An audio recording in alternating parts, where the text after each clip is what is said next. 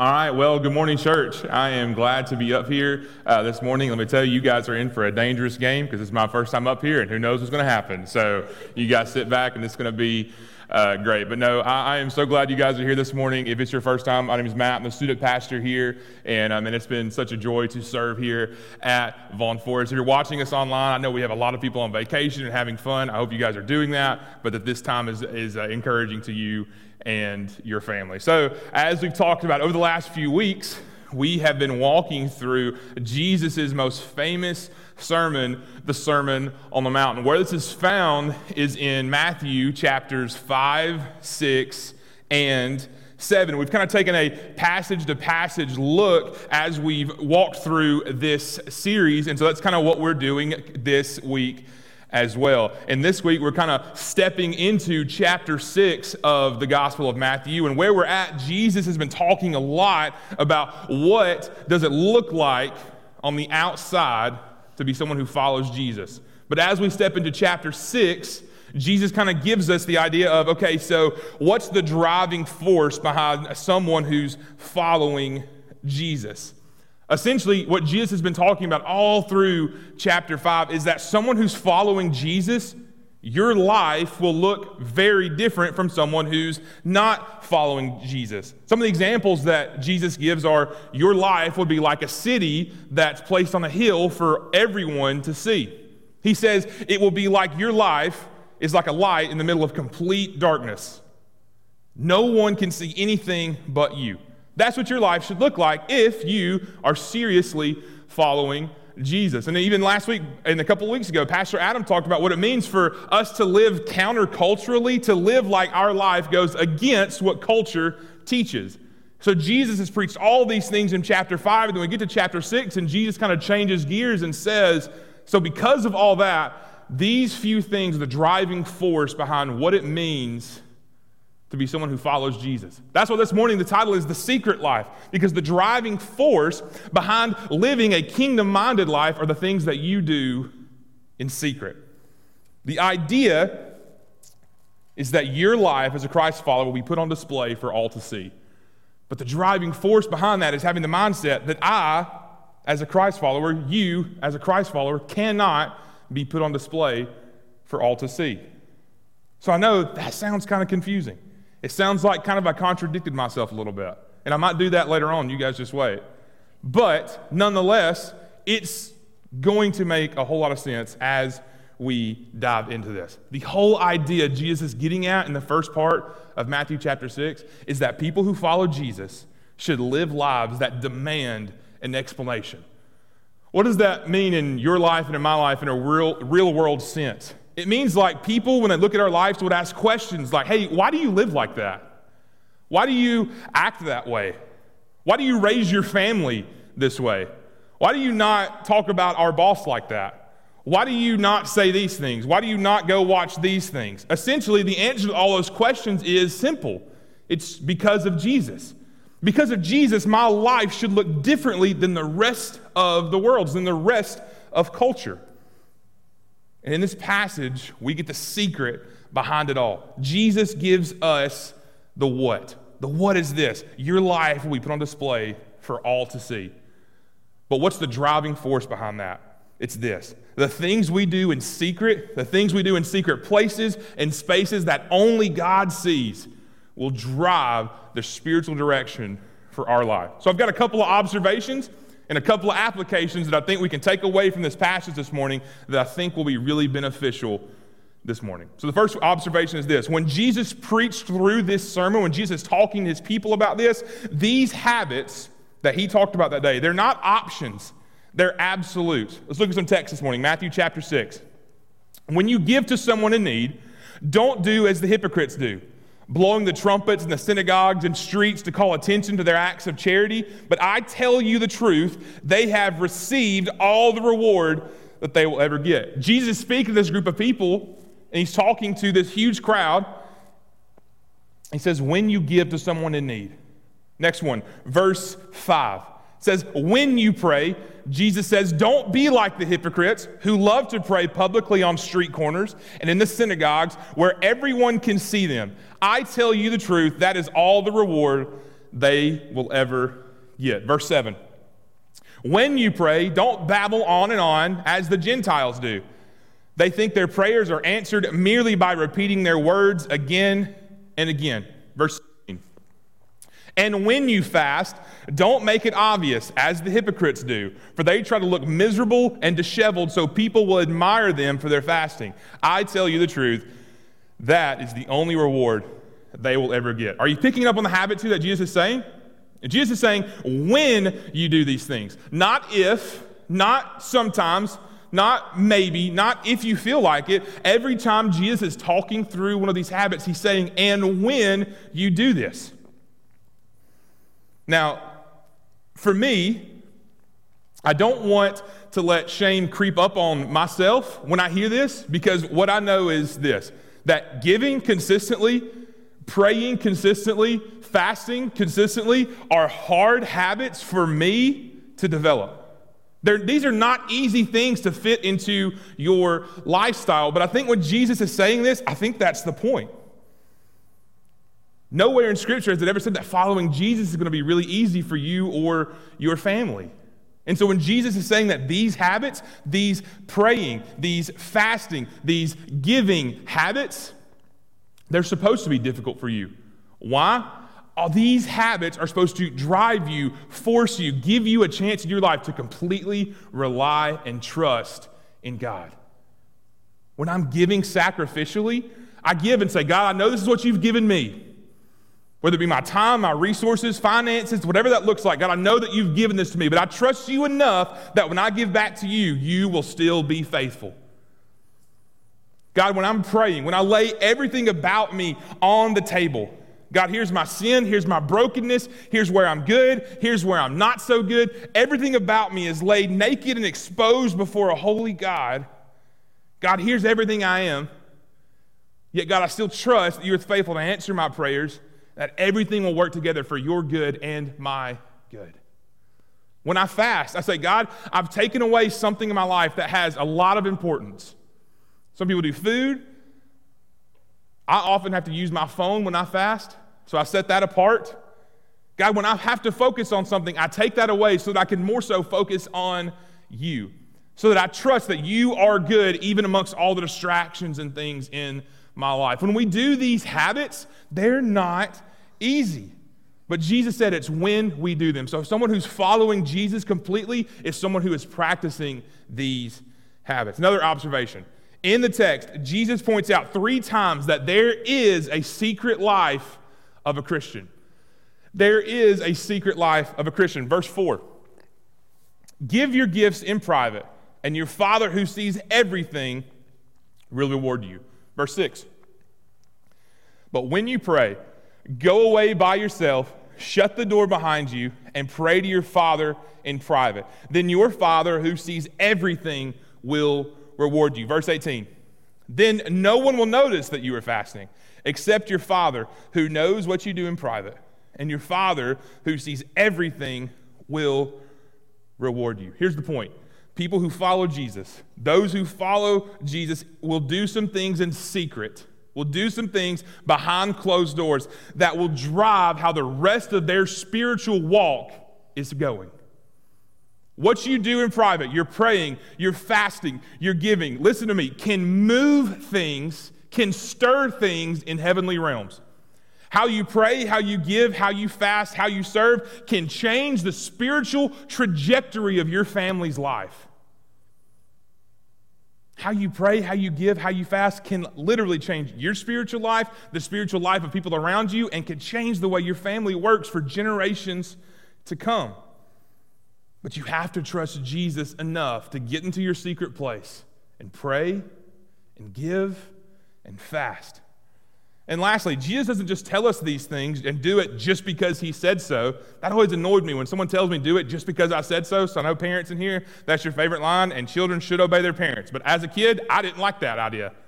I didn't. But luckily, Jesus doesn't just tell me just to do it, just do it. Jesus gives us the why behind the what. Why should we do these things?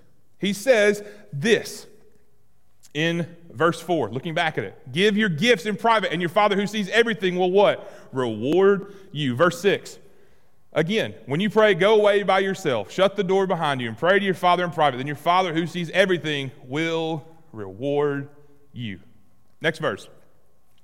Then no one will notice that you are fasting again, except your Father who knows what you do in private, and your Father who sees everything will reward you. So, a couple of months ago, my wife Jessie and I moved down here. We started transitioning around December, uh, right before Christmas. And let me just tell you, selling a house around Christmas and New Year's is a terrible time to sell a house. It's awful. It was not any good.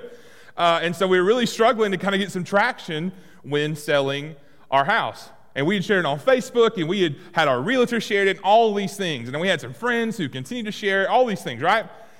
But even after those first couple of weeks, I was like, hey, we're not getting a whole lot of traction on our, on our house. There's been like one person who's come and viewed it. I was like, hey, you know what really drives the motivation behind things? a reward money. So, what I did was I said, okay, hey, I put on Facebook, hey, if you share this post to our house, I will give you a reward. If you share it and someone says, hey, because this person shared it, I saw your house, I would like to buy it, I will give that person $500. Guess what happened when I put out $500? In like two nights, 3,000 people had shared my house and we ended up selling our house. When there's a reward on the line, guess what? We get moving. We start doing things when there's a reward. If there's no benefit for me, then why would I do anything? Especially, why would I do anything hard? Jesus specifically says, Look, there's a reward for following me. There's a reward for praying and giving and fasting. I think as a global church, we've done a great job of explaining what it means to follow Jesus. That, like, salvation comes by faith in Christ alone and that following Jesus is not an easy task. But I think that we sometimes skew the benefits of following Jesus. What does that mean? Now, does it mean you're going to be healthy and blessed and all these things just because you follow Jesus? What it does mean is that Jesus loves you, Jesus died for you, and more importantly, Jesus does say he'll take care of you. It's not up there, but even in Mark chapter 10, Jesus says there's no one who has left his family, his job, his mother, his father, his brother, his sister, and that comes and follow me that I will not reward 10 X, a hundredfold, that I will not reward over and over and over again. I will bless them infinitely if you come and follow me.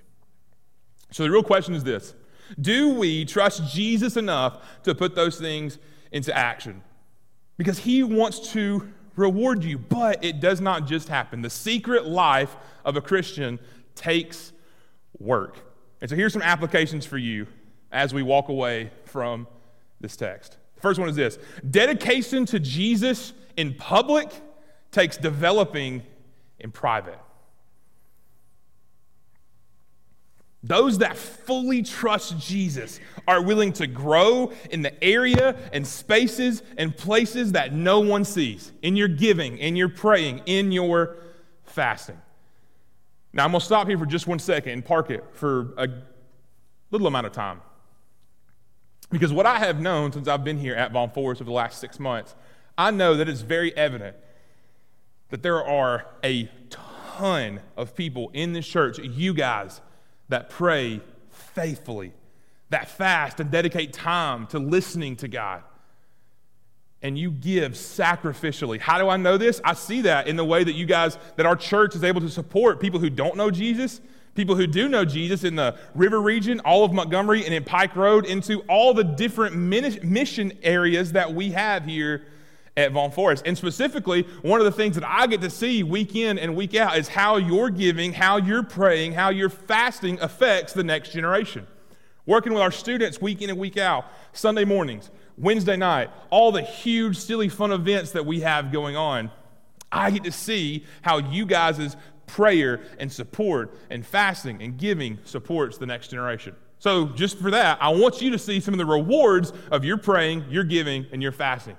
I want you to see some of those things. So, last year in 2022, I'm going to give you some numbers that we can celebrate.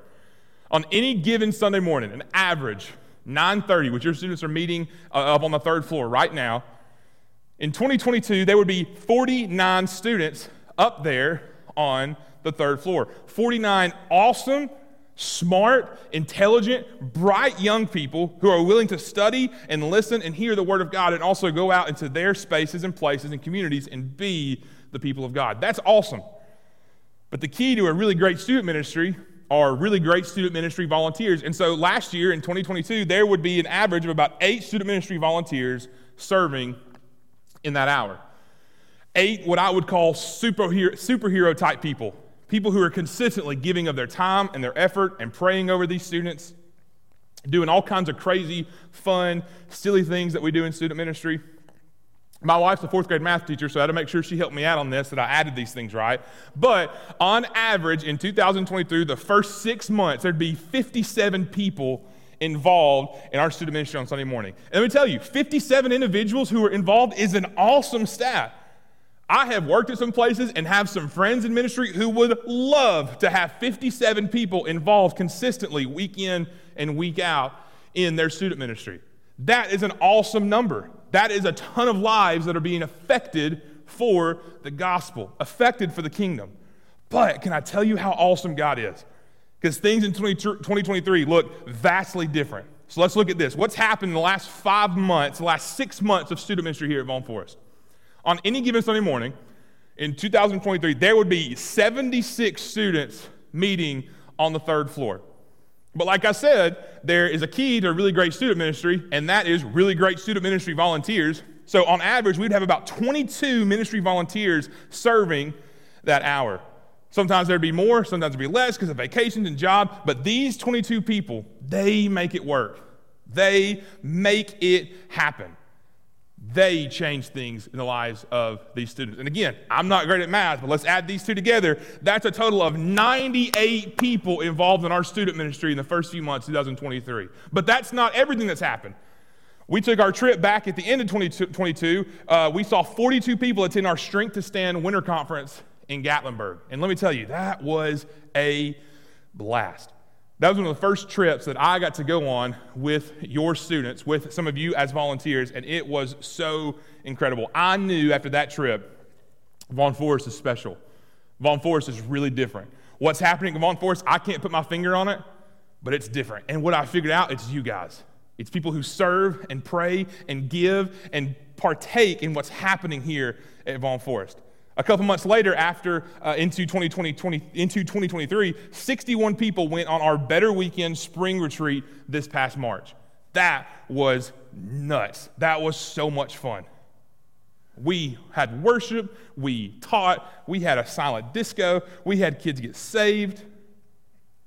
But even more so, what else has happened? Through the first part of 2023, we have had 14 students say, I want to be baptized. 14 students so far who said, I want to be baptized. And nine students who said, I want to make a first time decision to follow Jesus. And listen, church, guess what? We're six months in. This is only half of the year. This is how faithful God has been, but it's because of how faithful you have been. It's how faithful our students have been, our parents, our volunteers, you guys to pray over this ministry, to give to the next generation, and to fast and dedicate time to praying again over the things happening here at Vaughn Forest. This is because of the rewards that God will give you if you are faithful to Him. Why do I say this? Duh, because you let the student pastor speak on a Sunday morning. because I want you to see there are rewards to, to following Jesus in private, to showing dedication to Him. And those are some of the war- rewards that are happening here at Vaughn Forest. Oh, yeah, celebrate that. That's awesome. The next point, I don't want to keep you here all day. The next point following Jesus in public takes practice over performance practice over performance. As we look back at some of those verses in verses 2 and 5 and 16, there was a word that consistently kept coming up the word hypocrite. Now, we're pretty familiar with this word, whether you've been called it, whether you've called somebody one, whether you hear, oh, that lady's a hypocrite. Uh, no, that family, full of hypocrites. Uh, that Vaughn Forest Church, not, they've got some hypocrites there. Don't want to go there. Oh, that Matt guy, uh, he's a hypocrite. Well, first of all, you're right. Yeah, I am. But aren't we all? But in the original thing that Jesus is saying here, when Jesus says hypocrite, what he's saying is actor. Someone who could go to a performance, put on a mask, put on a costume, and act a certain way. So, what Jesus is saying when he says, don't be like the hypocrites, he says, don't act.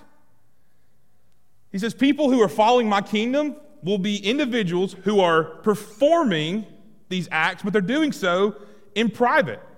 They're actually practicing and developing these habits in a way where nobody sees them. The bottom line is, Jesus is saying to people who follow his kingdom, Christ followers, will be people who are not actors, they're doers. Church, the message that Jesus is saying in this text is stop playing games.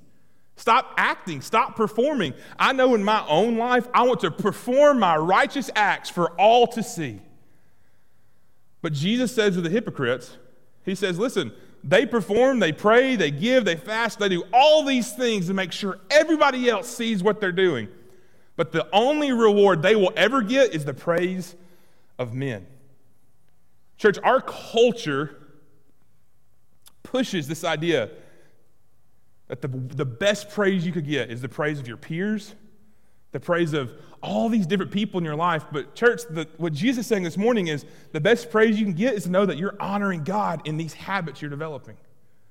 The best praise you get is to know that I'm honoring and glorifying God with everything that I do, both in public and what I do in private. Can we commit to that? Not for your, just your sake, not so that you can be a good little Christian, but so that you in your life can give honor and glory to God in what you do in private. And we know this idea of practice because goodness knows we could have a million minivans and it still would not be able to get all your kids to all the practices and do all the things that I know you have to go and do games, band, this performance, that performance, this kid's other thing, and this kid's other thing, and we forgot a kid, all the different things I know you guys have going on. What's the old stat? Over 100,000 hours of practice at something, all of a sudden you're a master at it. I'm not a master at anything, I will say that. But without practice at a certain thing, we're just trying really hard. And that thing is really difficult for us to do. What Jesus is saying is, we can try to be faithful in giving. We can try to be faithful in how we pray. We can try to be faithful in how we fast. But unless these are practiced, developed habits, you're just trying really hard and we stop trying at hard things. But habits are built into our everyday life.